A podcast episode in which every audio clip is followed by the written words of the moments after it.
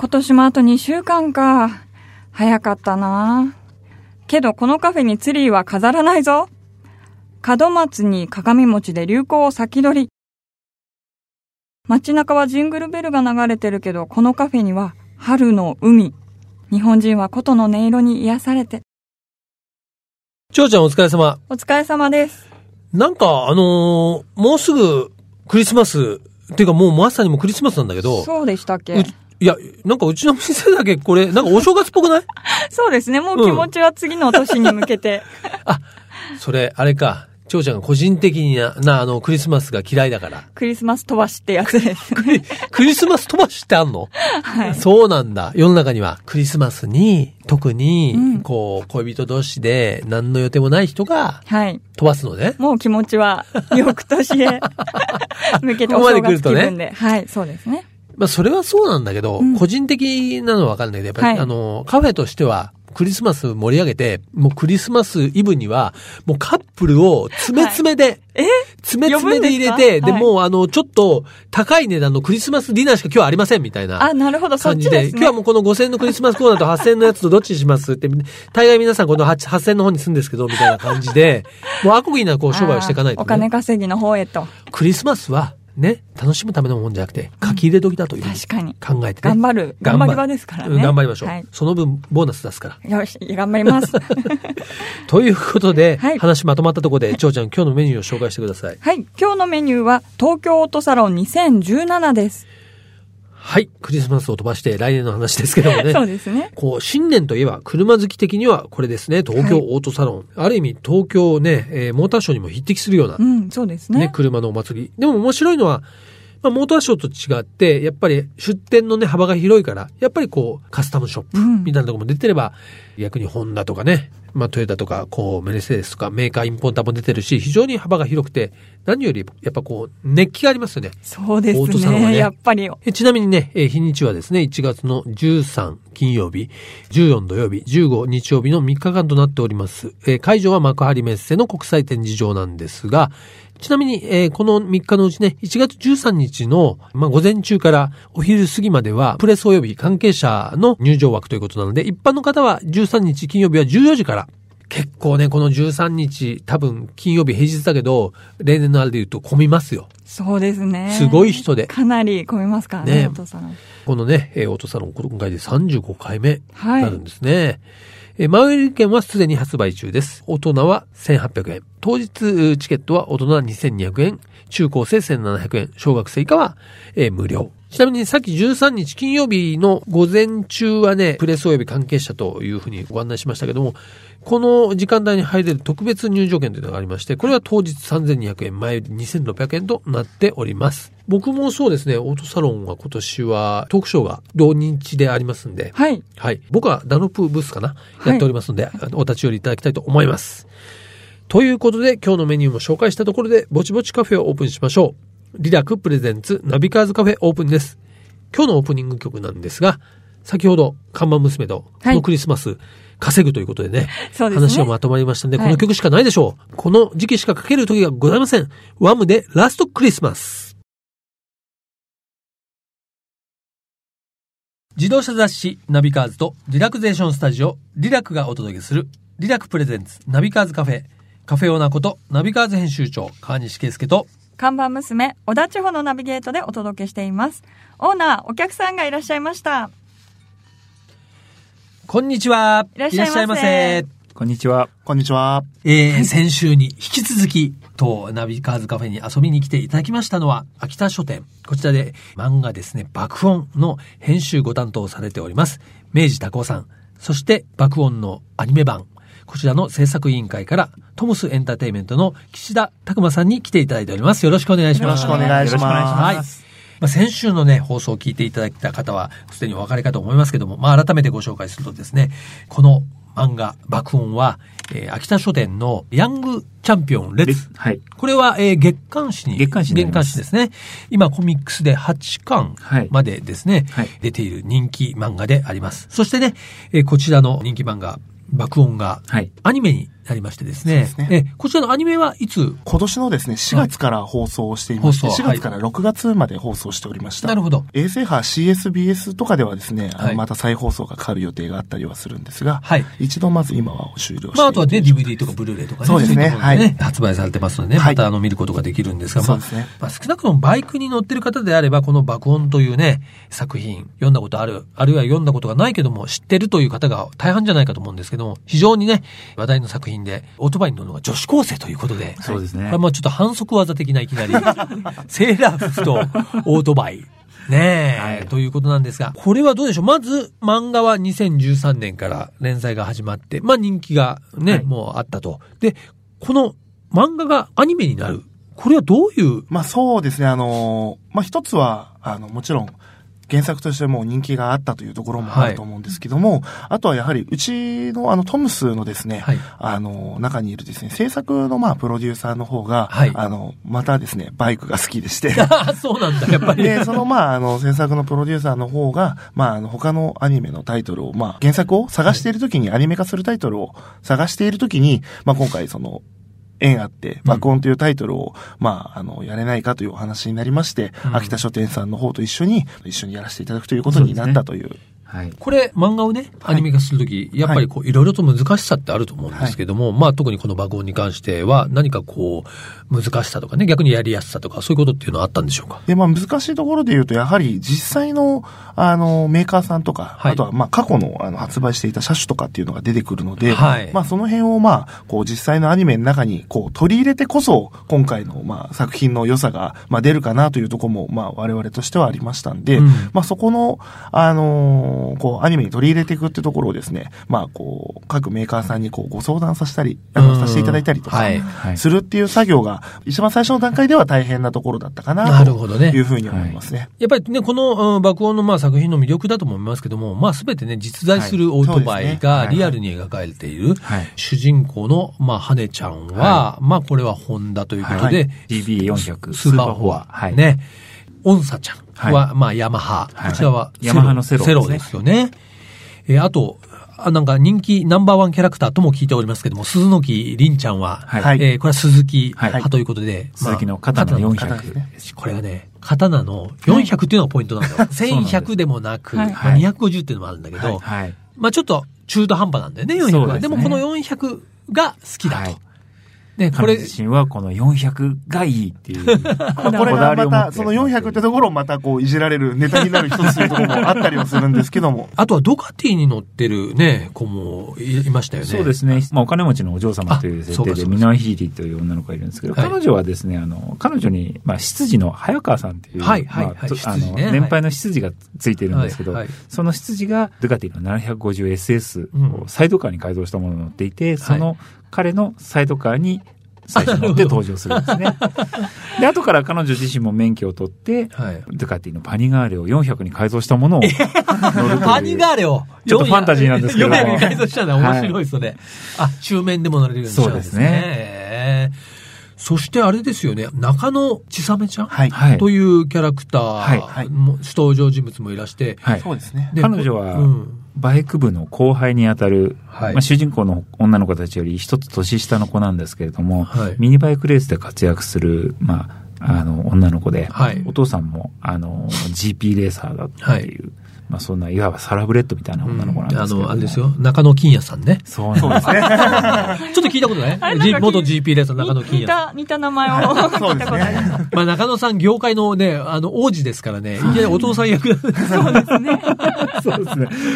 まあその辺がさっきね、ファンタジーと言いましたけどね。はい。面白さで、やっぱこの爆音はこのリアルとね、その、うファンタジーのこうね、はい内混ぜになったところがね、はい。バイクって、バイク乗りってすごい音にこだわりますよね。はい。そのサウンドこの辺アニメ化されるときに、やっぱこう、なんか忠実にとか、やっぱそういうことはあるわけですか？そうですね。やっぱりアニメを作っているスタッフたちが本当にあのバイク好きが多かったので、はい。もうなるべくその本物にこだわりたいと いうことでしたので、あの実際にあの当時のあのアニメの中に出てくるまあ車両を、あのはい。実物をですね、ツインリンクモテギの方で、あの実機の音の収録をさせていただいて、それを今回本編に使っているので、あのすべてあの本物の CB は CB、のセロはセロ。そうですはいああ、そこ大事ですね。はいあのね、かなりそういうリアリティにこだわっているわけですね。そうですねうん。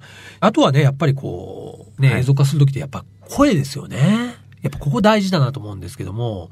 声優さんをまあオーディションという形であのメインのあのヒロインの声優さんたちは、はいあのいろんな方々にまあ来ていただいて実際にスタジオであのセリフを読んでいただいてまあメジさんも含め、あの、はい。アニメの関係者で、実際制作関係者たちはい。は、我々も一緒に、はい。まあ、あの、実際にいろんな方の声を聞いて、誰が一番合うかなというのをイメージしながら、まあ、決めていったんですが、まあ、その中で、あの、主役の桜羽役の、あの、うん上田玲奈さんは、もうすごくね、イメージに合うねということで、と。はいうか、まあ、あの、上田さんにか、あの、限らないんですが、今回の、まあ、あの、メインの声優さんたちは皆さん、あの、アニメ側の、まあ、関係者として、あの、聞いてみて、すごくイメージに合うなという方が、すごく、あの、うまくはまった形で。あの、できていたので、西村監督もすごく、あの、ご満足されていたというところはあったかなと。でもやっぱり声優さんでね、女性ですから、みんながみんな、あの、オートバイに乗るわけではないわけですよね。そうですね。まあ、あの、うん実際、あの、演じてらっしゃった声優さんたちも、あの、バイクは乗ったことがないとか、うん。あとは、まあ、そもそもあまり詳しく知らないっていうところから始まったんですけども、声優さんたちに、まあ、その、バイクの感覚を掴んでほしいということで、うん。うん一度、あの、アニメの収録が始まる前にですね、はい。声優さんたちを実際にバイク触らせに行ってですね、こうん。う、まあ、あの、実際にバイクに触れてみたりとか、そのまま、あ、エンジンかけてるとどんな感じなのかうんみたいのをこうね、感じていただくという機会を作らせていただきました。でも、声優さんたちも最初は全くわからなかったのに、その、実際にオートバイに触れる機会をもらって、皆さんすごくバイクについてこう、意識を向けてくださって、はい。いろいろか、ね。皆さんそれぞれの形で勉強してくださって、収録の最後の方では、もう街中でバイクを見たら目を止めるようになったっていう話をいただいたりとか、周りにこう、先ほどの中野金也さんじゃないですけども、はい。こう、周りを固める大人の、はい。あの、役の方たちがですね、また、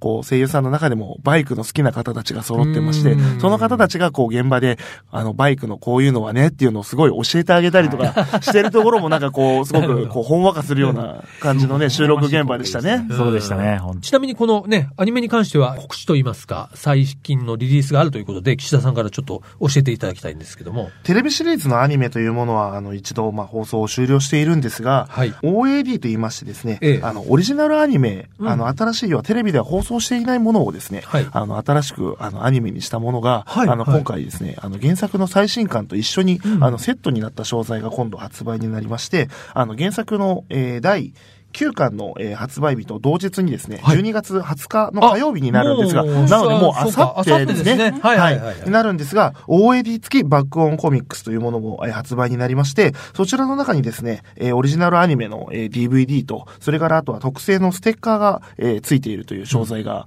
あの、同時に発売になるということで、ですね。まあこちらあの、受注のね、生産にはなっているんですが、はい。ただまだあの、書店さんとかの方には少しあるかもしれないというところもありますので、ぜひこちらもあの、注目していただければと思います。ちなみにそのね、えーその20日の、さらにね、4日後、12月24日、クリスマスイブにはですね、えー元ナビ最新号、こちらでも爆音のね、特集をさせていただいてありがとうございます。ありがとうございます。こちらこそありがとうございます。本当に。ということでね、先週、今週、漫画、コミック、それからアニメ、爆音の話をですね、伺ってきたんですが、最後にですね、一曲、曲のリクエストをいただきたいと思うんですが、はい。まあ、先週は先週がね、オープニングでしたので、今週は、ぜひエンディングを。エンディングがやっぱり、あ、そうですよねいうことかなと。はい。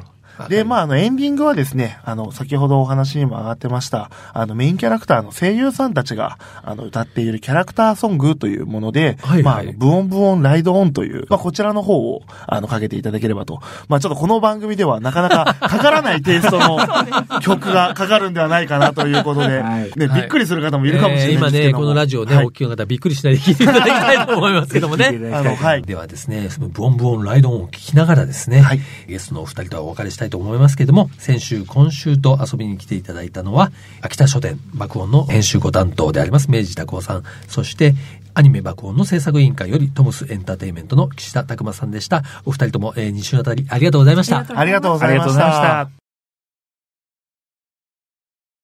ここからはアクティブライフナビと題しまして、スポーツ健康をテーマに、アクティブに生活していくための情報、カテゴリーにとらわれず、多角的な角度から発信していきます。はい。ね、先月末からお送りしています、えーこのアクティブライフナビはモーティー。これはですね、モーターサイクルオブザイヤーの頭文字を取ったものなんですが、我がバイク雑誌元ナビのですね、年末恒例企画となっております。はい。えーちなみに今年日本で発売された国内外のニューモデルの中からですね、えー元ナビが独自にセレクトした今年は17台、これを一度に返しまして、これを8人のジャーナリスト、テスター、ライターが乗ってですね、評価したものを総合して順位を決めます。この模様は12月24日、間もなくですね、はいえー発売になる元ナビの中で発表いたします。ということで、まあ当然のことながらすでにね、このモーターサイクルオブザイヤーを決める試乗会は終わっているんですが、この際にテスターを務めた皆様から一言ずつ感想をいただいておりますので、そちらね、今日は二人登場していただきたいと思います。えー、元 MotoGP グランプリライダーのですね、中野真也さんにも総評コメントいただきたいと思います。中野さんお疲れ様でした。はい、お疲れ様でした。はい。今日どうですか？一日、まあ、17台乗っていただきましたけども、はい総じた感想というのは？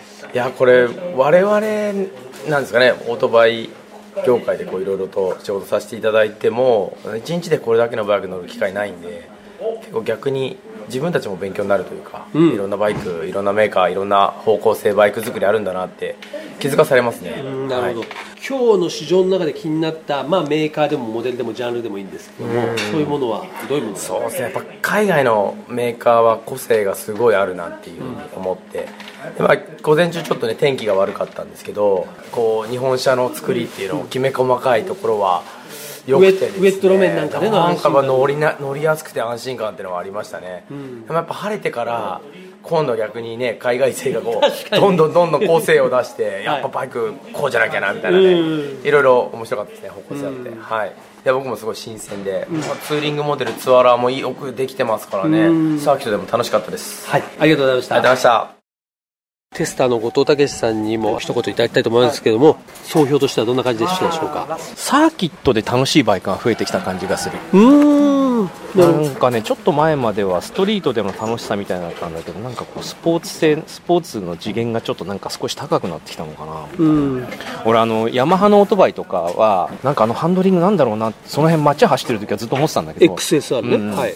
まあ、MT とかもそうだったんですけど、い。サーキットとか走るとすげえピタッとはまるんですよ、あのハンドリングとかね、もう BM もそうだし、KTM とかもそうえだし、BMR90 のスクランブラーなんかもサーキットで。サーキットすごいよかった、あ本当に。俺すごいよ意外ですね、うん。じゃあまあストリートもサーキットも両方いけるようなバイクも増えてる。でも、俺、ヤマハのやつとかストリートあんま好きじゃないんですよ。ああなるほど。あそうなんだ、うんだから逆にその BM とかは意外にサーキット全然ダメかなと思ったらスクランブラーですからね。サーキットもうん。すっごい良かったしあのなんだっけストリートツインでしたっけ？ストリートツインはい。あれも結構サーキット良かったですね。楽しかったし、うんうんうんなんかなんかスポーツバイクでバイクのなんかこうレベルが少し上がってきてる気がします。なるほど、ありがとうございます、ということでね、今週はですね、元 MotoGP グランプリライダーの中野真也さん、そしてね、えージャーナリストの後藤武さん、お二人のコメントをいただいたわけなんですけども、はい今のね、お話の中でもありましたけども、朝雨が降ってて、ちょうどテストが始まる頃やんだんですけど、はい午前中はね、さっきの路面がウェットだったんですね。はいでもお昼挟んで午後は、まあ、ほぼドライになってきて、うん両方試せたっていう感じなんですそう、ね。午前と午後でね、コンディションが相当違ったんで、んそれが逆に良かった。ウェットは、まあ、特にバイクだから嫌なんですけど、うんまあ、あの、路面が悪い時ほど、結構そのバイクのね、扱いやすさっていうのはね、わかるんですね。あ分かれるわけですね。そう、ドライの時はまあ結構どんなバイクにもガンガンいけちゃうけど、ウェットになった時すごい差が出る。まあね、そのあたりが面白かったのと、あともう一人ね、後藤さんも言ってましたけど、やっぱりいろんなバイクを一度にね、こうバックトゥバックっていうんです乗り換えながら、こう試乗することで、一台だけを乗った時と、また全然印象が違うんですね。うん一台だけ乗ったらすごく良いというのも、こう比べると、あ、意外とこういうとここうだなって分かったりですね。それがまあ17台を、まあある意味特会引っかえなんで、すごくね、こう一台一台の個性が逆に分かるという。まあこれがね、元ナビ、モーターサイクルオブザイヤーの面白いところと思います。まあこんなね、本当に皆さん一日必死になって、はい17台を試乗した、この結果が、12月24日発売の元ナビでね、ランキング発表されますので、ぜひぜひ楽しみにしていただきたいと思います。さて、この12月から数ヶ月にわたってお送りします。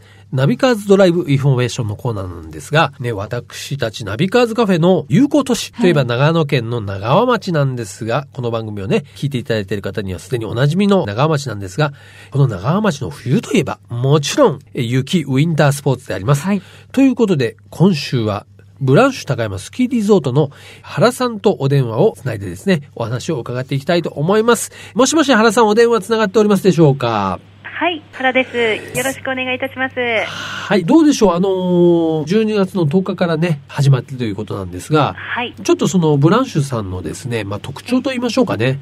そういったところをちょっと簡単に原さんからご説明いただきたいと思うんですが、えーとですね、ブランシュ高山スキー場はもうだいぶ少なくなってきたんですけれども、スキーヤ専用ということで、ファミリーの方からシニアの方にはとても喜ばれているスキー場です。で、あのスキー場自体はそんなに大きなスキー場ではないんですけれども、コンパクトに設計されたスキー場で、上級者の方からファミリーの方まで、初心者の方も含めまして、楽しんでいただけるコースレイアウトとなってます。なるほど。あとは何かちょっとどうでしょう？イベント的なことっていうんでしょうかね？企画とかされてるんですか？あのーブランシュはですね今シーズンもかなり盛りだくさんにですね、はいイベントをやる予定になってまして年末年始にかけてはクリスマスがサンタクロースからですね、ちびっ子たちにプレゼントを差し上げるというイベントと、うん。あと年明け1月1日にはですね初日の出ツアーというのを毎年行っておりましてはい。真っ暗な中ですねスキー場のリフトに乗ってはい。山頂まで行きまして、あの全員でご来光を見るという。へいいですね。なかなか暗い中をでスキーリフトに乗場ってね。リフトに乗って上がっていくというのは、えー体験することもできないですし、大体7時10分頃にはですね立科山というところの横からですね初日の出が上がってくるんですけどもとても感動する一時なんでぜひこのイベントには参加していただきたい一つです。これははい。毎年恒例になってるんですか？ブランシュさんでは初日の出は。恒。例になってますね。ただお天気が悪いと、まあね。中止になってしまいますので、あのはい。このイベントはですね必ず予約が必要になりますので、スキー場に問い合わせしていただければと思います。なるほどはい。わかりました。ぜひ僕もですね、ジョーちゃんも一緒にまたね、はいえーゲレンデの方お邪魔したいと思っておりますので。お願いぜします。ひお越しください。はい。ということで今週はブランシュ高山スキーリゾートの原さんと電話をつないでお届けしました。原さんありがとうございましたありがとう。ございました。こちらこそありがとうございました。よろしくお願いします。リラック presents ナビカーズカフェオーナーの川西圭介と看板娘、小田千穂でお送りしてきました。先週今週とね、爆音の話をね、いただいたんですけども、はいなんか思ったんだけどさ、なんか、ちほちゃんもなんかこう、アニメとかのね、はいなんかこう声優さんとかできそうじゃない？ちょっと。なんかそのね、はいなんか天然な感じ、なんかキャラクターにはまりそうな気がするんだよな。使えるキャラクターありますかね？私で。いや、ぜひちょっと、あ今度ね、アニメ化されたら、ちょっと車関係の、あはいはい。どう女子高生とラリーみたいな。いいんですか？そんな似た爆似たような。爆走、爆走、爆走。怒られちゃう。女子高生、これがあったら、まあ、ちょうちゃんは、そのお母さん役だな。あ、あれ？おまあそうです。女子高生役はできないです元。伝説のドライバー、ね。なんとか地方みたいな感じでね。はい。ぜひ推薦しママ役いいですねママ役いいですね。はい僕はおじんちゃん役で出してます みんな一気に年齢層が上がりますね。そんなですね、えーアニメ漫画爆音先週今週紹介してきましたね。えー間もなく発売の元ナビでも特集しておりますので、ぜひぜひ注目していただきたいと思います。はい。